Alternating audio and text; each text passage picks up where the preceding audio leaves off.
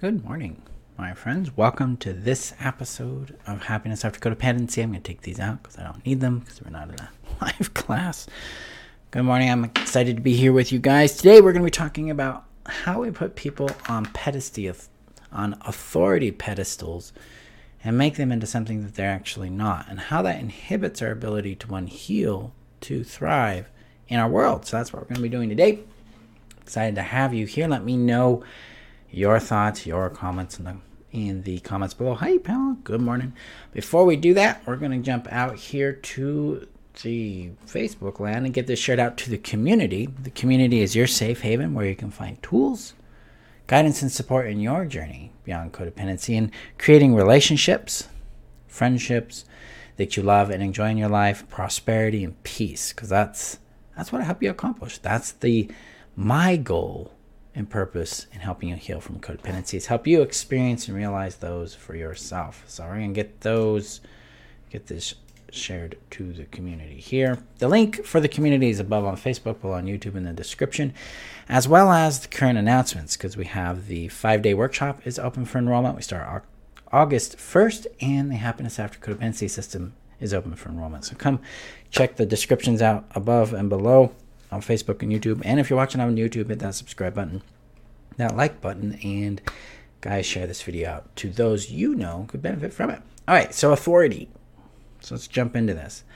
Do you put others on a pedestal of authority in your world?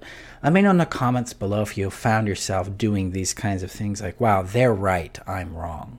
Even though there's something you've gone through, something you've experienced that contradicts what they're claiming.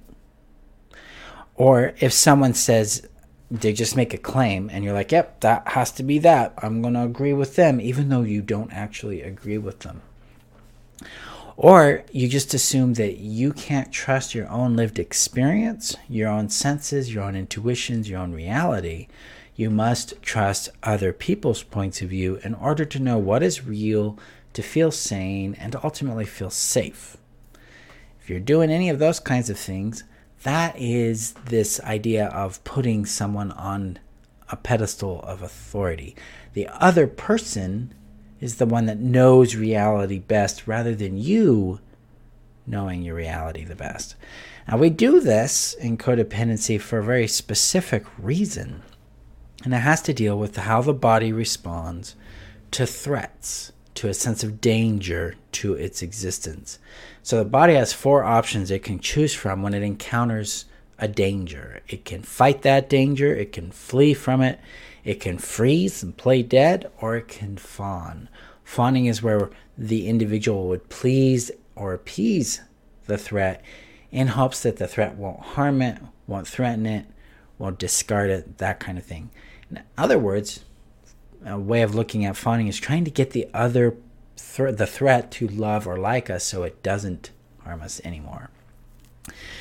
And in fawning, there is a displacement of authority. We, in the fawn response, we're not going to trust our own sense. We're going to trust their perspective because if we trust our own sense and we follow that, then conflict, difference, and and then fights or altercations or threatening behavior can occur right? And likely we're in the fawn response because of that. They said or did something that we did not agree with that we did not want that hurt us that alarmed us. We spoke up against it and then they did something in response to that that activated that sense of danger that we can't escape, we can't flee from, and so we fawn to it and we freeze around them and then we pl- try to please them. This usually isn't a one time event. This is usually the fawn response kicks into gear after multiple events with a particular person that we have a dependency on in some way uh, for our own survival. So, namely, children being dependent on parents or a partner or spouse being dependent on the other partner or spouse in some way, like with money, relationships, uh, physical security, things like that. If it's just intense enough from a person that has power over us, it can trigger that as well. So it's a really complex thing that can happen to us. Now, in fawning, we're not going to disagree with them. We're going to please and appease them. So that means we treat them as an authority. Now, this kind of habit extends into other areas, like people defining our own lived experience for us, defining what we should think, what we should feel, what we should want, what we shouldn't feel, what we shouldn't want, what we shouldn't need. And the word should and shouldn't are key key indicators that someone's trying to control your reality or define it for you. So we are we are habituated into this. I mean, I grew up in a culture that expected obedience. Obedience equaled love in the culture I grew up in.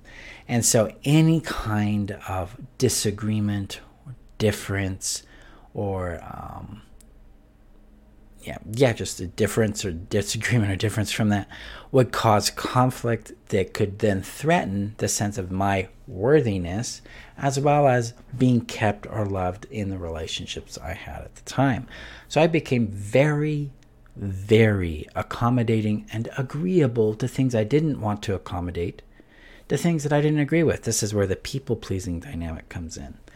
And then because of the way that system was structured, I looked to other people as sovereign authorities over me. So I had no connection or acknowledgement to my own intuition, my own senses, my own wisdom, my own voice, my own value. Everything was determined externally by whatever the authority said should or shouldn't be.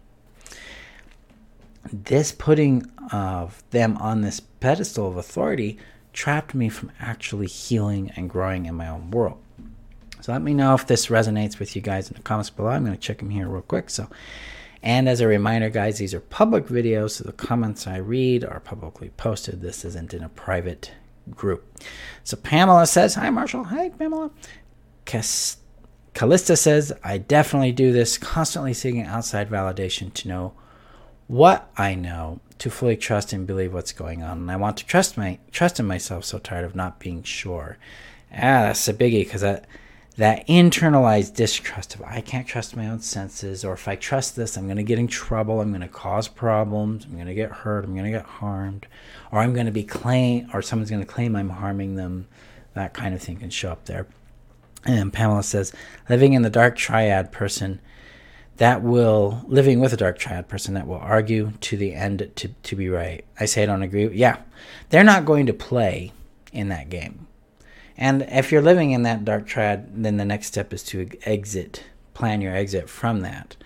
Uh, people that live in that control dynamic are not going to be um, amenable because they're not going to take ownership. They're not interested in change. They're more interested in control and power. They value those things over connection, understanding, and true intimacy. So, yeah, it's yeah, my children, religious beliefs, prolonged forced codependency. Yeah. Yeah. They do because we are not taught to be ourselves.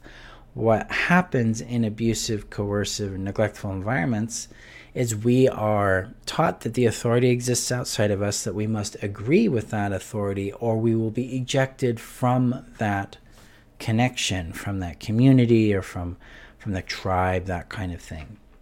That's a huge, it's very, very threatening and scary thing for us to experience. Healthy dynamics point us back to our authority, our personal authority. That we have the right to define our reality and understand it from our perspective, and that is valid as anybody else's. We have the right to determine what we will do and won't do in response to those things that we are aware of. We have the right to manage and care for our own emotions. We have the right to have difference, to be different, and to specify how we would want to be treated in our world. We have the right to employ and act on our own desires, our own feelings, our own choices and actions, and we inherit the consequence that comes with those choices and actions. We are the sovereign authority over our own world, our thoughts, our feelings, our choices, our actions, our desires, our perspectives, all of those things are ours. They are not to be to, they are not for anyone else to determine the validity of, the legitimacy of, or what we should be doing with them. That's our work.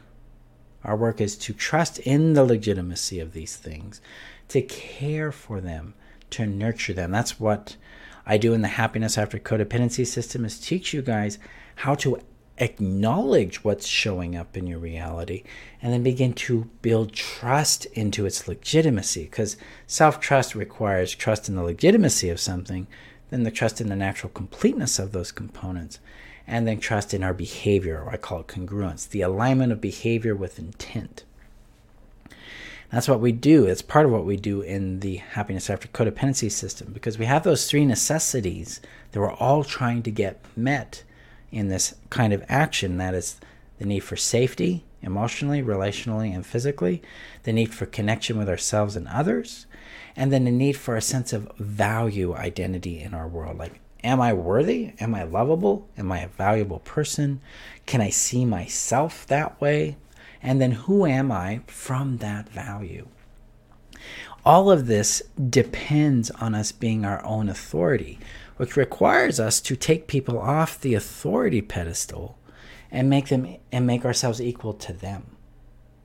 So no one's above and below. We're equal. I'm the authority over my world, my experience.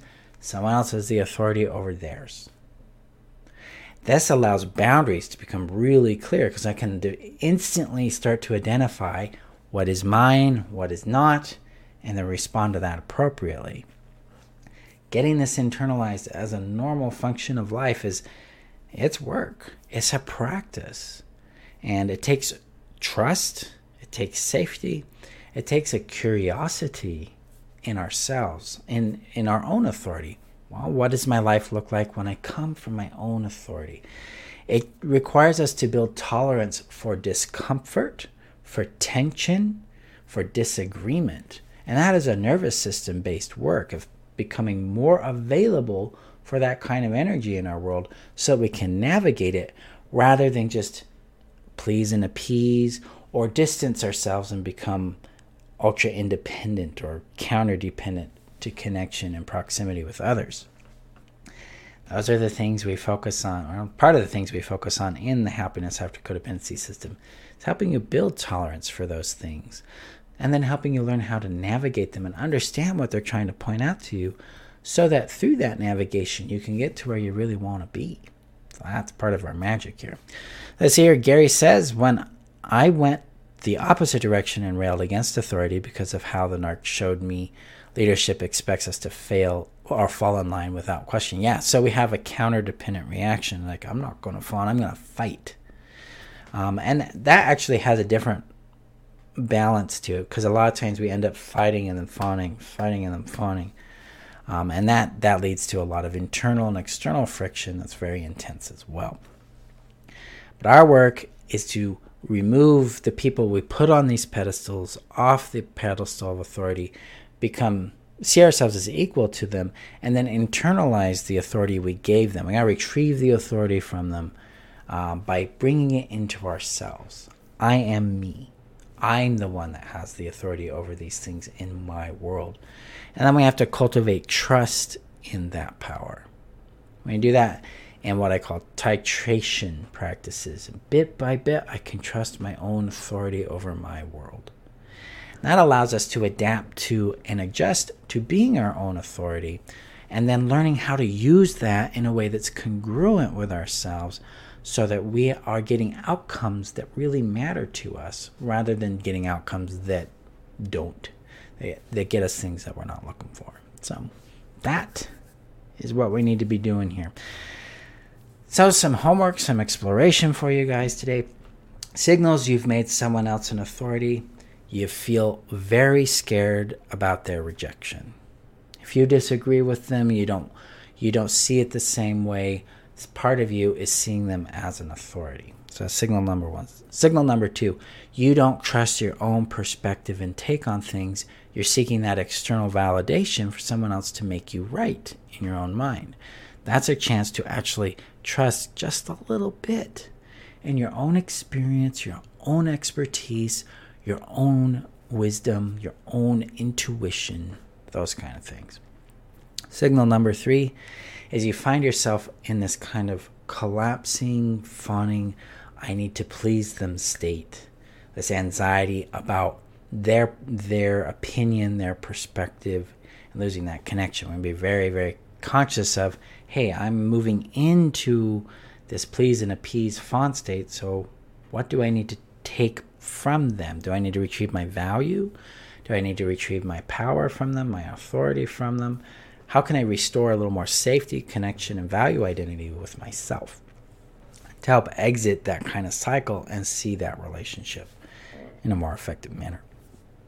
That that's where I recommend starting out at is building into your awareness that oh i'm putting my authority over there. I'm making that person the authority over my value over what i like or what i want to be doing or what i sh- should be doing things like that. Bring it home and ask well who would i be or what would i be doing if i was my own authority in my life? Now you can explore it. If you guys want to go deeper on this, you want to master this and eliminate this habit of putting authority outside of yourself and master the habit of putting it within you, anchoring into your body and being rooted in your own reality so that you can have the relationships and friendships you deserve in your life that are safe, where you feel seen, loved, and valued for who you are. We can have the prosperity you seek, whether in that that's monetary, business, career, whatever would be fulfilling for you in that prosperity, or just have more peace in it. The happiness after codependency system is designed to help you accomplish these things. We start August 15th, so we're coming up in about a month. The link to enroll is above on Facebook, below on YouTube. Come join us and let's change your life. So you don't need codependency anymore. You don't need to fawn. You don't need to please. Instead, you can enjoy the security, the pleasure, the power of being anchored in yourself so you, you can have what you want in your world in ways that are sustainable, meaning it's fun, it's healthy, it's happy. You don't have to deal with the shame, you don't have to deal with the guilt, the fights, the loneliness, the chaos anymore. Instead, you can be constructing and building a world that you want to live in that matters to you. That's that's the goal. So, thank you guys for being here. Thank you for showing up. Uh, thank you for your support and your and your feedback on my work and the impact it's having in your lives. I appreciate it. I will see you guys in our next training video. Have a great day, guys.